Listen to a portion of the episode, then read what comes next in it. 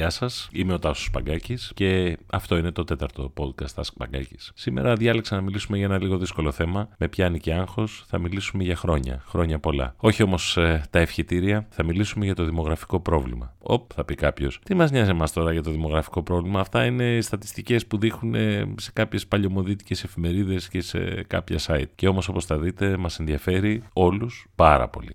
Κατέληξα να τα λέω scary demographics και ο λόγος που τα λέω τρομακτικά είναι γιατί έπεσε το μάτι μου σε μια στατιστική ανάλυση που αφορούσε τη μεγαλύτερη οικονομία της Ευρωζώνης, τη Γερμανία. Οι Γερμανοί θα πρέπει να ανησυχούν γιατί μέχρι το τέλος του 21ου αιώνα, όπως έλεγε η στατιστική, θα δουν τον πληθυσμό τους να μειώνεται κατά 10 εκατομμύρια. Τώρα φανταστείτε αναλογικά ότι αυτό συμβαίνει σε αρκετές χώρες. Επίσης ε, θα πρέπει να ανησυχούν γιατί αυτή η μεγάλη γραμμή παραγωγής, αυτό το λαμπρό και επιτυχημένο ε, κράτος και έθνος βλέπει ότι αυξάνεται τρομακτικά ο αριθμός των πολιτών που είναι άνω των 60 ετών. Κάτι αντίστοιχο ισχύει και για την Ελλάδα και όπως είπα και πριν και για άλλες χώρες. Τα Ηνωμένα Έθνη δίνουν πιο ανησυχητικά στατιστικά. Αυτό που λέμε προηγμένος, δυτικός κόσμος δεν γεννάει παιδιά. Και αυτό φέρει μια σειρά από μεγάλες αλλαγές στην οικονομία, την κοινωνία. Όταν λέω κοινωνία, ε, όχι μόνο σε θέματα συμπεριφοράς, σε θέματα κοινωνικής προστασίας, ε, βοήθειας αυτών που δεν έχουν, τρίτη ηλικία κλπ. κλπ. Αναδιανέμει τις προτεραιότητες έτσι όπως τις ξέραμε μέχρι σήμερα. Πάλι ακούω τη φωνή από εκεί πίσω που λέει Τι μας νοιάζουν εμάς τώρα αυτά τα πράγματα; Εμείς θέλουμε να βρούμε δουλειές, να φτιάξουμε βιογραφικά κλπ. κλπ. Θα έρθω και σε αυτό. Η αύξηση του πληθυσμού ηλικιακά επιβραδύνει αυτό που λέμε δείκτες ανάπτυξης. Μειώνεται ο ενεργός πληθυσμός, ο ενεργός ε, και εργασιακά και κοινωνικά. Μειώνονται άρα και οι ε, δυνατότητες που έχει μια χώρα να επεκτείνει τις δραστηριότητες της, τα σχέδιά της και τελικά το μέλλον της. Ακούγεται λίγο μελοδραματικό, αλλά είναι η πραγματικότητα. Τώρα, τι αφορά τους νέους, θα πει κάποιος. Τους αφορά γιατί όταν γερνάει ο πληθυσμός και αν πράγματι ισχύουν τα στατιστικά και μιλούμε για το 40-45% του πληθυσμού να είναι άνω των 60 ετών, αλλάζουν τα αντανακλαστικά του. Αλλάζουν οι υπεπιθύσει. Γίνονται πιο συντηρητικοί οι πληθυσμοί. Τι σημαίνει αυτό για τον κόσμο της εργασίας, για τη γνώση, για την εκπαίδευση; Πιο συντηρητικός πληθυσμός πιο δύσκολος στην αλλαγή, μεγαλύτερες αντιστάσεις, μικρότερες ανοχές απέναντι σε αυτό που λέμε ταλέντο, δημιουργικότητα, νέες ιδέες, νέες προτάσεις που εσύ φίλε μου νεαρέ που το βλέπεις λίγο περί το, το σημερινό podcast θα πας σε μια εταιρεία και θα βρεις αυτούς τους μεγάλους ανθρώπους στους θεσμούς, θα βρεις αυτούς τους μεγάλους ανθρώπους στο Δήμο που εξυπηρετείσαι, στις δημόσιες υπηρεσίες. Δεν αναφέρομαι λοιπόν με τη στενή έννοια ε, των ηλικιών αλλά περισσότερο με το τι αποτελέσματα θα έχει αυτό σε νοοτροπίες, συμπεριφορές, αποφάσεις και τρόπους διοίκησης. Θα γίνει πιο εχθρικό το περιβάλλον για σένα. Πιθανώς. Θα γίνει πιο δύσκολο να σε καταλαβαίνουν. Που, σίγουρα.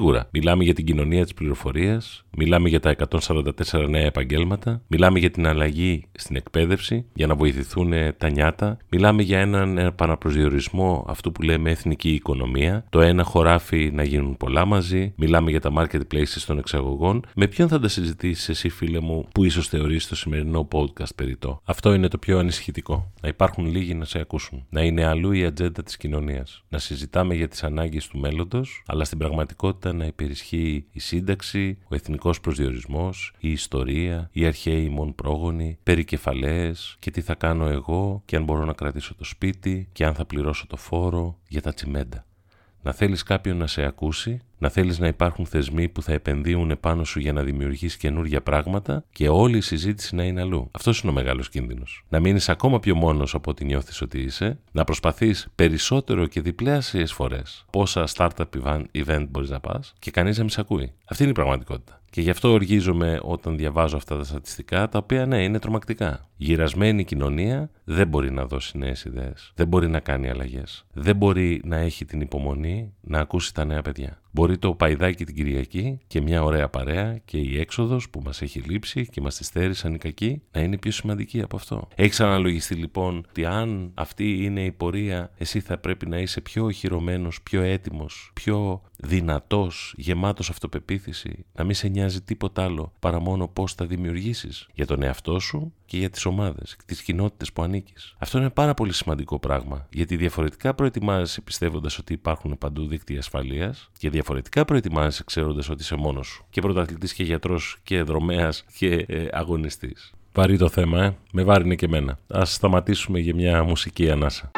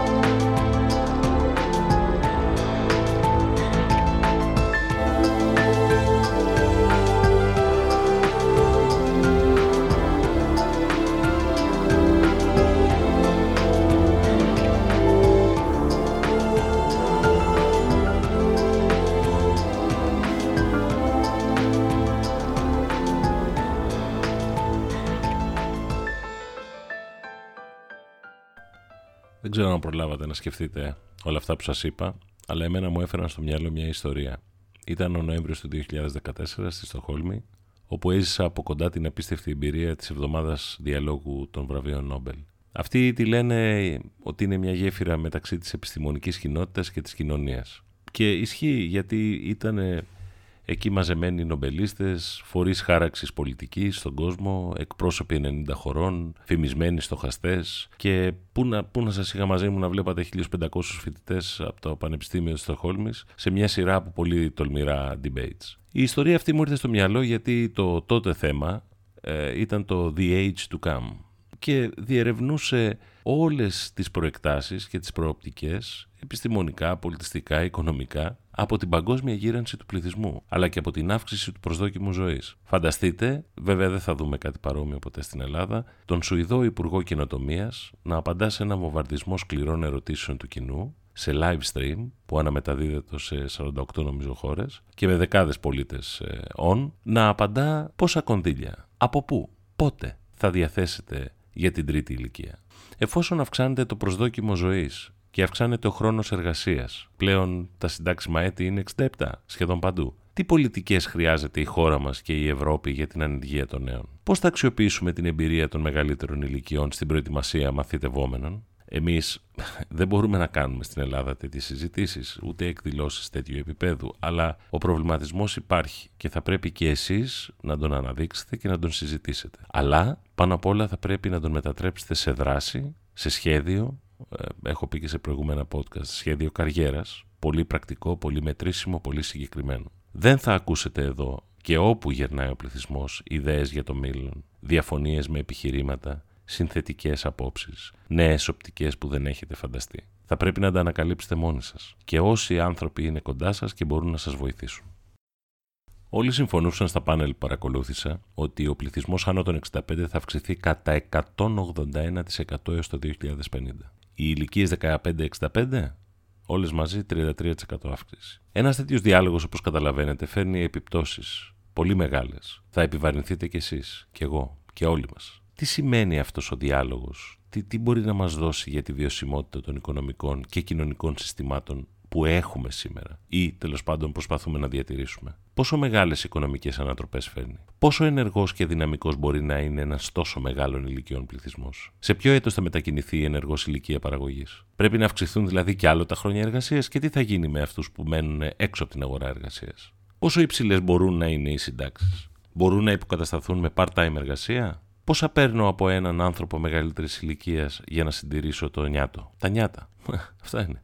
Αυτό είναι το πρόβλημα. Τι αυξημένες ανάγκες και επενδύσεις θα αντιμετωπίσει ο τομέας της υγείας και οι υπηρεσίες κοινωνικής περίθαλψης; Πώ η τεχνολογία μπορεί να δώσει λύσεις, όχι βέβαια από μόνη της, αλλά μέσα από ένα νομιμοποιητικό και ολοκληρωμένο σχέδιο των κοινωνιών. Αν δεν αυξηθούν τα χρόνια εργασίας και οι εισφορές, από ποιους φόρους θα καλύπτονται οι ανάγκες παιδείας, εκπαίδευσης, αλλά ακόμα και της τρίτης ηλικίας για περίθαλψη και βοήθεια; Τι ύψος εισοδήματος και ποια ζήτηση θα εξυπηρετεί τις αυξημένες ανάγκες των πολιτών; Τι πρέπει να κάνουν οι εταιρείες σκεπτόμενες ότι τα προϊόντα τους, τα οποία σήμερα τα βλέπουμε στο Instagram και το ζηλεύουν τα κορίτσια, τα αγόρια, αχ τι ωραία τα Nike, τα παπούτσια και αυτά τα σκουλαρίκια θα τα πάρω οπωσδήποτε. Τι σημαίνει να έχω πιο γυρασμένο πληθυσμό για τα συστήματα εξυπηρέτησης; Τι αλλαγές τιμολογιακής πολιτικής θα επιφέρει αυτό σε εκατομμύρια εταιρείες στον κόσμο, οι οποίες μπορεί σήμερα, ακόμα και αυτές που σας προσλαμβάνουν, να νομίζουν ότι για πάντα θα μπορούν να παίρνουν ένα premium θα μπορούσα, όπως μου έχει πει ένας φίλος μου, να πραγματεύομαι πιο ευχάριστα πράγματα που θα χτίζουν και ένα ωραίο προφίλ για εμένα και θα σας κάνουν και εσάς να λέτε «Α, να πάμε σε αυτό το event και αυτή τη φανταστική εκδήλωση». Αλλά το podcast το κάνω, όπως έχω γράψει, σαν ένα κομμάτι δικιάς μου ευθύνης.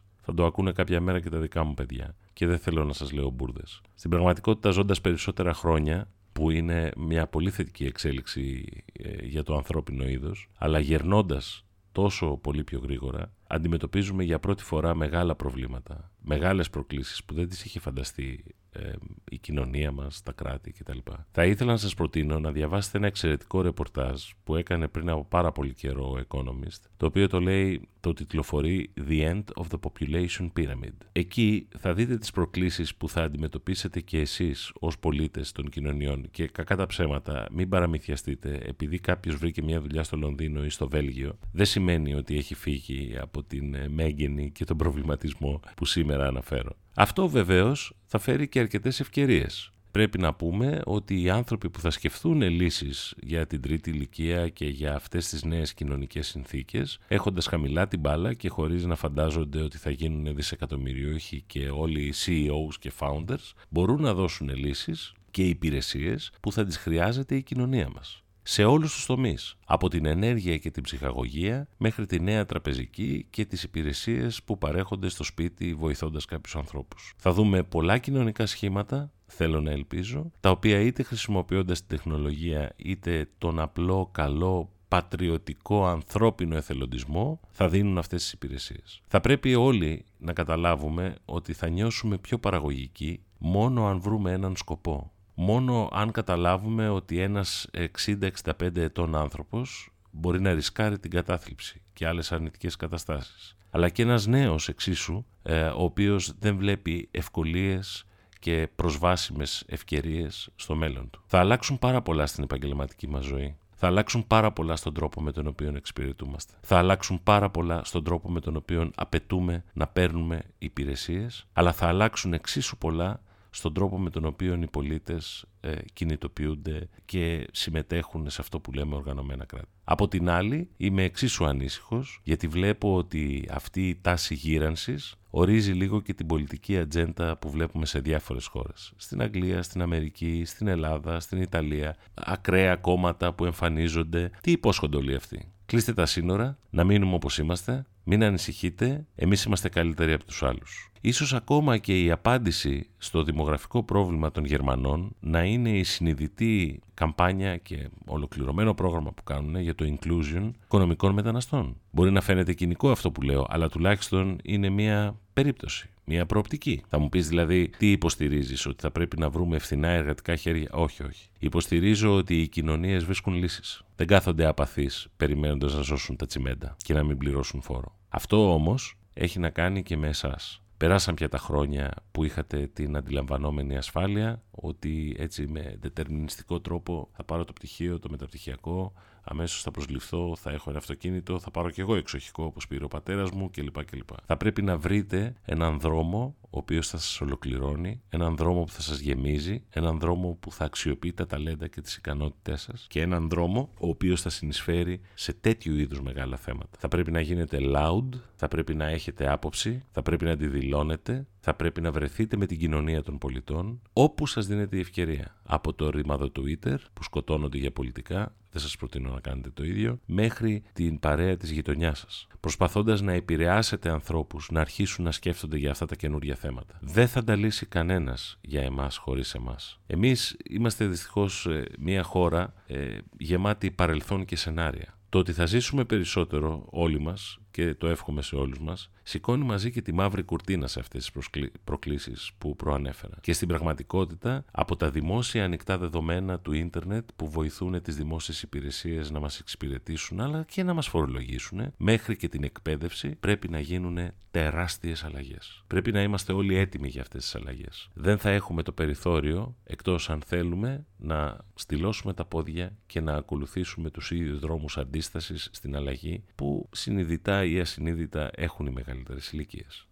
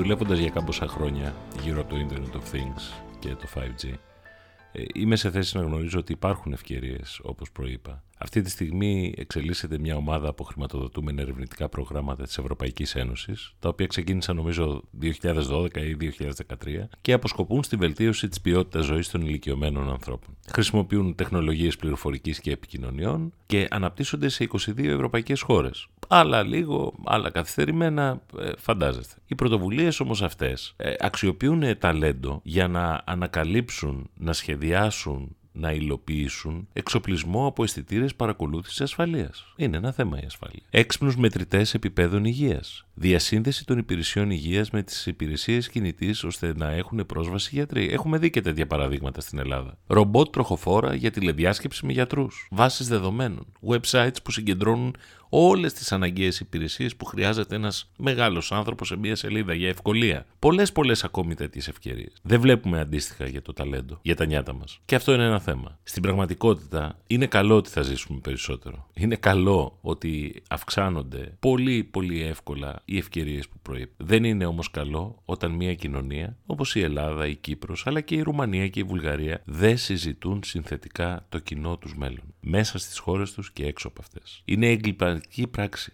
Έγκλημα. Όπως έγκλημα είναι σήμερα τελικά η παρεχόμενη παιδεία που δίνουμε στα παιδιά. Είχα γράψει πριν από πολλά χρόνια, ας μην ζήσω περισσότερο, αλλά να ζήσω σε μια καλύτερη χώρα, με ανθρώπους που επικοινωνούν, που σχεδιάζουν, που συνευρίσκονται, που ονειρεύονται και κάνουν πράγματα. Αυτό το εύχομαι για όλους μας. Αλλά παιδιά, εσείς περισσότερο από όλους, μην το βάλετε κάτω. Πρέπει απλώς να βρείτε τους δρόμους σας. Και υπάρχουν πολλοί τέτοιοι δρόμοι. Άλλους τους βλέπουμε δυτικά, άλλους ανατολικά, αλλά πάντως πρέπει να ξεκινήσουν από μέσα σας. Μόνο από μέσα σας. Από την ψυχή σας και την καρδιά σας. Σας ξεκίνησα με ένα βαρύ θέμα, αλλά δεν ήταν η πρόθεσή μου να σας στεναχωρήσω. Η πρόθεσή μου ήταν να καταλήξω στο ότι μέσα από την ψυχή και την καρδιά σας θα δείτε τις έξιμε πόλεις, το Internet of Things, τις νέες υπηρεσίες, τη νέα αστικοποίηση στις πόλεις οι οποίες συγκεντρώνουν ταλέντο, χρήματα, ευκαιρίες. Θα δείτε ότι το μέλλον βρίσκεται πραγματικά στην εξειδίκευση και την καινοτομία και μόνο εσείς μπορείτε να μην βαδίσετε σε μονοπάτια τα οποία 40 χρόνια φουρναρέοι κάνουν το ίδιο πράγμα. Μόνο εσείς μπορείτε να βρείτε τις ειδικότητες, τα πράγματα που σας ενδιαφέρουν και τα ταλέντα και να τα αναδείξετε και μέσα σε αυτό τον συνεχώς εξελισσόμενο και μερικές φορές σκληρό κόσμο, γιατί ναι, είναι σκληρός, μπορείτε να πετύχετε. Πολλά περισσότερα από όσα φαντάζεστε και όσα σας λένε ότι είστε ικανοί. Αρκεί να το κάνετε. Σας εύχομαι να έχετε μια καλή συνέχεια, να ακούτε Ask Παγκάκης, να γράφετε στον Ask Παγκάκης, θα είναι μεγάλη μου χαρά και να είστε όλοι καλά.